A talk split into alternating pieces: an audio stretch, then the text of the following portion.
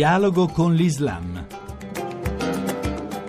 Un saluto da Luciano Cozzolino e ben ritrovati a Dialogo con l'Islam, a lezione di diritti umani. La comunità araba siriana in Italia ha organizzato una serie di seminari rivolti a chi vive in Italia da tempo o è appena arrivato proprio su questo delicato tema. Ne abbiamo parlato con l'imam di Trieste Nader Akkad, anche lui siriano e tra i promotori, al quale abbiamo chiesto la relazione tra Islam e diritti umani e il perché di una tale iniziativa. È molto importante perché i siriani arrivando da uno Stato con eh, un una dettatura enorme, hanno studiato poco su quel concetto, anche sul linguaggio dei diritti umani, sui principi dei diritti umani. Sicuramente avendo la possibilità in Europa a conoscere un sistema giuridico diverso, e lì è nata l'idea di educare, fare una cultura, fare un'educazione al concetto dei diritti umani, ma anche al linguaggio usato. Purtroppo è una necessità oggigiorno anche che i musulmani usano un linguaggio appropriato riguarda eh, i diritti umani. Ma l'Islam garantisce i diritti umani? Allora, l'Islam garantisce i diritti umani. Il problema sicuramente è che c'è delle difficoltà di comprendere alcuni concetti. Noi sappiamo che i diritti umani sono già sanciti dalle Nazioni Unite, già nel 1948. Purtroppo i paesi musulmani eh, non erano partecipi e hanno visto come fosse una cosa presentata dal passato colonialismo. Con tutto ciò la posizione si ritrova o paesi eh, con una posizione conservatrice. Già all'inizio del 48 non è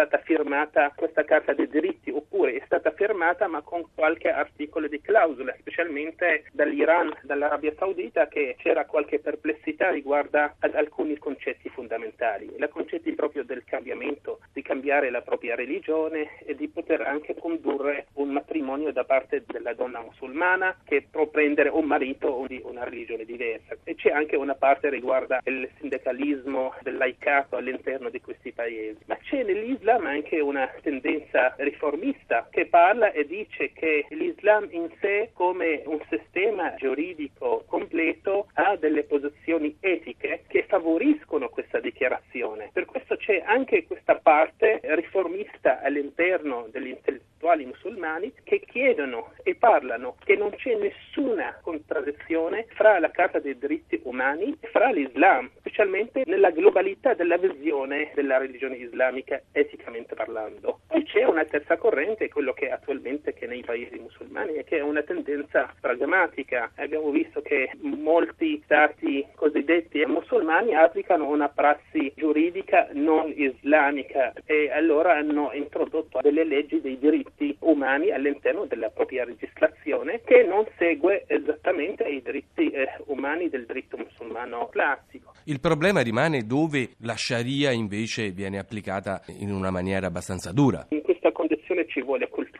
ci vuole proprio di conoscere l'Islam come messaggio universale in sé. I paesi dove applicano un sistema sharaitico portato soltanto alla lettera di alcuni concetti sharaitici senza vedere il complesso dell'Islam, la visione etica e la visione spirituale, sicuramente c'è una mancanza, uno sbaglio nell'applicazione di questi diritti. Si può dire che serve un riformismo islamico se non un umanesimo islamico? Sicuramente l'Islam adesso sta vivendo un momento di riforma completa perché vediamo che nei paesi musulmani c'è i paesi dove c'è la violazione dei diritti umani dappertutto, vediamo la guerra in Siria, vediamo che in questa guerra ha visto proprio eh, la violazione di tutti gli articoli della Carta internazionale dei diritti dell'uomo, sicuramente ci vuole una riforma, ci vuole un pensiero, ci vuole una nuova cultura educativa, ma non soltanto dai paesi musulmani, ma anche dai paesi quelli che hanno inventato la Carta dei diritti universali dell'uomo. Noi eh, vediamo tra i vari articoli della Carta dei diritti dell'uomo anche la libertà anche di, di lasciare il proprio paese in situazioni di guerra, in situazioni di esilio e di essere accettati in altri paesi. Troviamo anche questo concetto oggigiorno